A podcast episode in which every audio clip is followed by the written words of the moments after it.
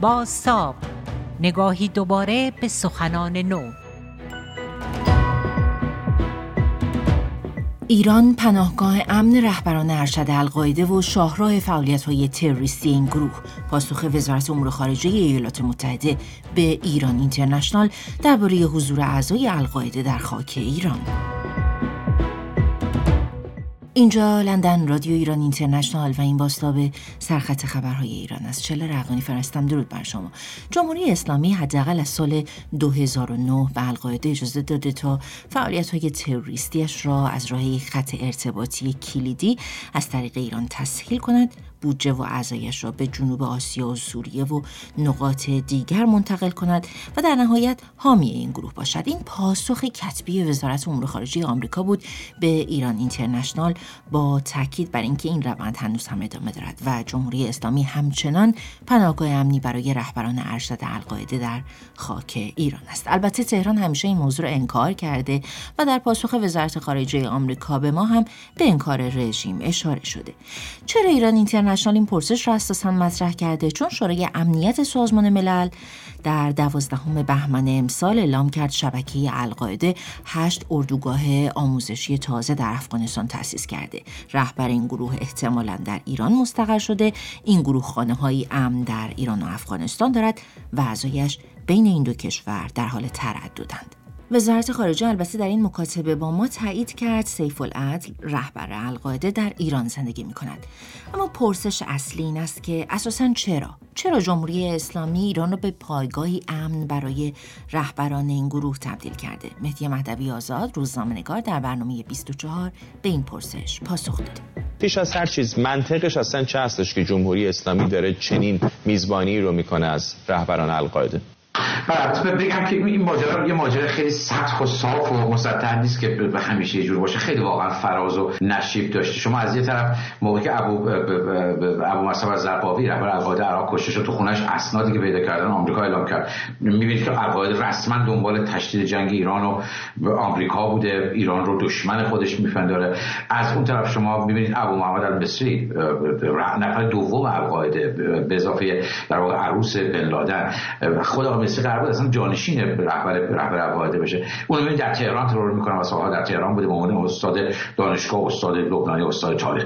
از یه طرف شما رابطه ایمن از واشنگتن پست خبر میده رابطه ایمن از و این احمد وحیدی که الان وزیر کشور قبلا از مقامات شاخص سپاه قدس یک تروریست معروف. از این طرف اینو می‌دونید یک دهه با هم دل دادن قلبه گرفتن از یک طرف خب شما اطلاعات بسیار جدی دارید در مورد القاعده در یک مقطع دنبال کشتن مقامات ایرانی بوده. منتها بنیانش ظاهرا سه تا چیز بوده. از ماه جمهوری اسلامی رفت به سمت اینکه از سال 2003 یعنی یکی دو سال بعد از حمله آمریکا به افغانستان رفت به سمت که به اینا پناه بده. بنیانش سه تا چیز بوده در حقیقت یک سعی می‌کرده اونها رو مهار بکنه که بعدا القاعده تندرو ضد شیعی کمتر تو ایران بمب بذارن. دو سعی می‌کرده از اینها به عنوان ابزار علیه آمریکا استفاده کنه. آمریکا به قول خودش پدرشو در بیاره. دشمن دشمن من دوست من است. این شعار معروف. و سوم سعی می‌کرد ازش به عنوان کارت بازی استفاده کنن. چون که موقعی که دیپلمات ایرانی 2011 تروریست پاکستانی در واقع رو بودندش اون رو با در واقع پسر بن لادن و خانوادهش تاخت زد رو آزاد کرد. این ستا بوده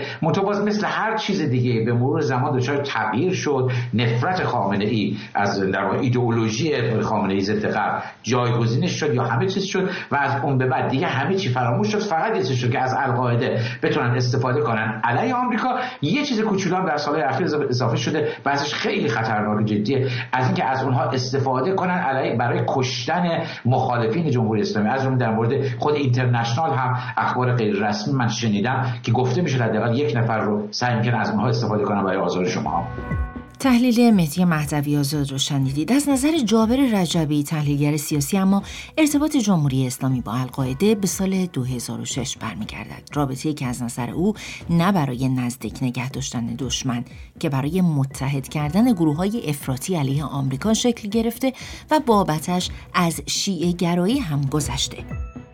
القاعده اول در گذشته گروه های مختلفی بود که در داخل اونها عده از اونها می‌گفتن ما باید با مشرکین مثل اون اونها می‌گفتن مشرکین که آمریکا غرب بجنگیم. عده می‌گفتن شیعی فلان اینا.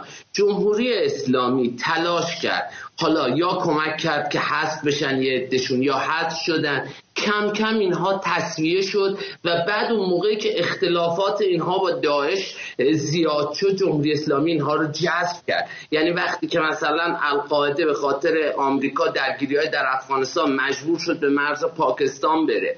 اونجا توی وزیرستان مورد حمله قرار گرفتن. اون منبعی که در پاکستان اینها رو حمایت می‌کرد دیگه حمایت نکرد جمهوری اسلامی اونجا پیدا شد. اینجاست که جمهوری اسلامی میاد و یک با اون قسمتی که مثلا به سمت بیشتر دشمنی با غرب و جامعه متمدن داره رو قدرتمند می‌کنه. ببینید این گروه ها خیلی ها ما فکر کنیم مثلا القاعده گروه خیلی متشکلی بوده که همه فرمان پذیری می گرفتن نه این گروه نبوده. گروه های مختلفی بوده. الان هم هست در سومالی هست در نیجریه هست در خود یمن هست. شاید جمهوری اسلامی آدرس غلط بده. ناخداگاه بعضی از حرفاشون که مثلا برای اینکه خطر رو از ایران دور بکنن سراغ القاعده رفتن. دقت کنید به این حرفی که دارم می‌ذارم جمهور جمهوری اسلامی می‌گوییم که بیشترین نیابتی هاشون شیعن. درسته؟ شیعه عددش نسبت به اهل سنت خیلی کمتره. پس منبع تقضیه نیروهای استخدام نیروها و مزدورها بسیار کمتره. القاعده شبکه‌ایه که در خیلی از جاهای دنیا بدون اینکه رو در رو کسی رو ببینه به سبک گرگ‌های به قول معروف تنها اونها رو از دور تونسته استخدام بکنه برای کارهای مختلف. جمهوری اسلامی رفت سراغ القاعده به این دلیلی که هم گستردگی بیشتری داشت در خیلی از جاهای جهان دو می‌تونست همین همین حرفی که ما می‌زنیم سنی و شیعه همین رو یک دستاوازی بکنه که جمهوری اسلامی بگه دست من تمیزه. توضیحات جابر رجبی رو شنیدید تحلیلگر سیاسی. اما مهرداد فرهمند با او موافق نیست و کماکان استفاده جمهوری اسلامی از القاعده را جزء معدود موفقیت های حکومت در سیاست خارجیش می‌داند دلایل او رو بشنوید. تبدیل بحران به فرصت رو در سیاست بهش میگن موفقیت. اگر سیاست مداری موفق بشه بحرانی رو به فرصت تبدیل کنه و سیاست مدار موفقیه. از این دید اگر بخوایم نگاه بکنیم استفاده ایران از القاعده نوعی در از جزء در واقع دستاوردها و موفقیت اندک سیاست خارجی ایرانه. القاعده رو صرفا نباید به چشم یک گروه تروریستی متشکل از یک سری افراد تندروی افراطی دید با دید کارانه به چشم سرمایه میشه به القاعده نیا کرد. اولا افرادی که از القاعده تحت تعقیبند کشورهای مختلفی براشون مهمه که اونها رو به دست بیارن. اینها رو میشه ازشون به عنوان برگه معامله استفاده کرد. میشه با اینها معامله کرد کما اینکه ایران معامله ها را کرده. با نفراتی از القاعده اعضای خانواده بن لادن که از افغانستان به ایران پناه بردن و ایران هم برای نفرات القاعده که فرار کردن یکی از در واقع مقاصدی بود که خیلی راحت هم می‌تونستن بهش دسترسی پیدا بکنن به خاطر اینکه دست آمریکایی ها در ایران بهشون نمی‌رسید و مرز ایران و افغانستان هم مرز خیلی محکمی نیست و عبور و مرور ازش خیلی سخت نیست. نکته دیگه این هستش که نفرات القاعده یک سری افرادی هستند که با تجربه جنگ با دارای انگیزه در سختترین شرایط اینها جنگیدند و این تجربه که یک کسی رو که نفر مسلحی رو که شما بتونید چنین تجربه براش خلق بکنید این سرمایه گذاری زیادی می‌خواد و حالا وقتی شما یک نیروی آماده مسلح دارید چرا اینها رو برداری مثلا بکشی یا بندازی به زندان یا اینکه در اختیار دیگر کشورها بگذاری وقتی می‌تونی ازشون استفاده بکنی این کار رو هر کشوری که دستش رسیده انجام داده. ایران تنها نیست که از القاعده استفاده کرده. کشورهای دیگری هم در منطقه هستن خیلی مشخص میشه به قطر اشاره کرد که اصلا در مقطعی به عنوان در واقع حامی پشتیبان اصلی القاعده مشخص شد که بوده و هیچ کس هم نگاه قبیحی نکرد به اینها به خاطر اینکه نوعی در واقع سیاست عملگرایانه بود که کشورهای مانند قطر ترکیه کشورهای عربی دیگه از این القاعده به گروه های مشابهش کردن. ایران هم استفاده کرد. ایران اما موفقتر عمل کرد. صدای مرداد فرهمند رو شنیدید تحلیلگر سیاسی. اگرچه هر بار صحبت از حضور اعضای القاعده در ایران شده مقامات جمهوری اسلامی آن را با شوخی و خنده تکذیب کردند. اما شواهد این موضوع بارها ارائه شده. در یک مورد اگر به خاطر داشته باشید 13 نوامبر 2020 بود که یک نفر در خیابانی در شمال تهران کشته شد. نیویورک تایمز در آن زمان گزارش داد کسی که کشته شده عبدالله احمد عبدالله معروف ابو محمد المصری معاون رهبر وقت القاعده بوده و توسط اسرائیل هدف قرار گرفته. مراد ویسی همکارم توضیح می‌دهد چرا با وجود این همه شواهد و مستندات جمهوری اسلامی این موضوع یعنی حضور القاعده در ایران را انکار می‌کند. اگر معلوم بشه که به طور علنی جمهوری اسلامی به القاعده کار داره چند تا ضرر داره برای جمهوری اسلامی. یکی اینه که در سطح بین‌المللی فشار سیاسی امنیتی و حقوقی رو بر جمهوری اسلامی بیشتر می‌کنه. دوم اینه که به طرفدارای جمهوری اسلامی چه در داخل چه در منطقه که عمدتا شیعه هستن اونها مسئله دار میشن که چطور میشه یک حکومتی که نماینده شیعه است و ولایت فقیه با حکومت دیگه که اسلام سیاسی رادیکال سنیه داره کار می‌کنه. فراموش نکنیم که بخش از پایگاه جمهوری اسلامی در داخل بر افراطیون شیعه است که به شدت علیه سنی ها موضع دارن. نه فقط علیه القاعده حتی علیه سنی های عادی هم و مثلا مراسم عمر که کشون برگزار می‌کنن یا مراسم هایی که به خلیفه اول و خلیفه دوم و خلیفه چهارم حتی حمله می‌کنن.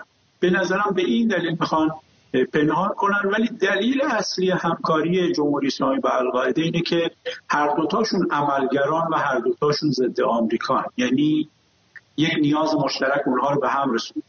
جمهوری اسلامی بعد از حمله سال 2001 آمریکا به طالبان و 2003 به عراق احساسش این بود که آمریکا در پهلوهای راست و چپ جمهوری اسلامی مستقر شده و هدف بعدی سرنگونی جمهوری اسلامیه. بنابراین رفت به سمت اینی که هر کسی که ضد آمریکایی باش کار کنه. چه جیش المهدی شیعه در عراق باشه چه طالبان و القاعده سنی در افغانستان. از اون طرف القاعده هم چون طالبان رو به عنوان حامی اصلیت دست داده بود نیاز داشت به یک عقبه مطمئن برای حمایت که اردوگاه های آموزشیش باشه بیمارستان بتونه امکانات درمانی دریافت کنه امکانات اقامتی برای خانواده ها دریافت کنه عقبش باشه به عنوان استراحت آموزش و حتی دسترسی به سایر کشورها. به نظرم این نیاز مشترک طالبان القاعده و جمهوری اسلامی رو تا حالا کنار هم نگه داشته. با وجودی که هر دوتاشون از دو تا کاملا تفکر ایدئولوژیک مقابل همه یکی اسلام سیاسی رادیکال شیعی یکی اسلام سیاسی رادیکال سنی. شنونده باستاب مکاتبه ایران اینترنشنال با وزارت خارجه ایالات متحده درباره حضور القاعده در ایران تایید و علت آن از نگاه تحلیلگران و انکاران از سوی حکومت در تهران بودید. من شل رقانی فرستم تا باستاب مهمترین عناوین خبری دیگر راهتان روشن.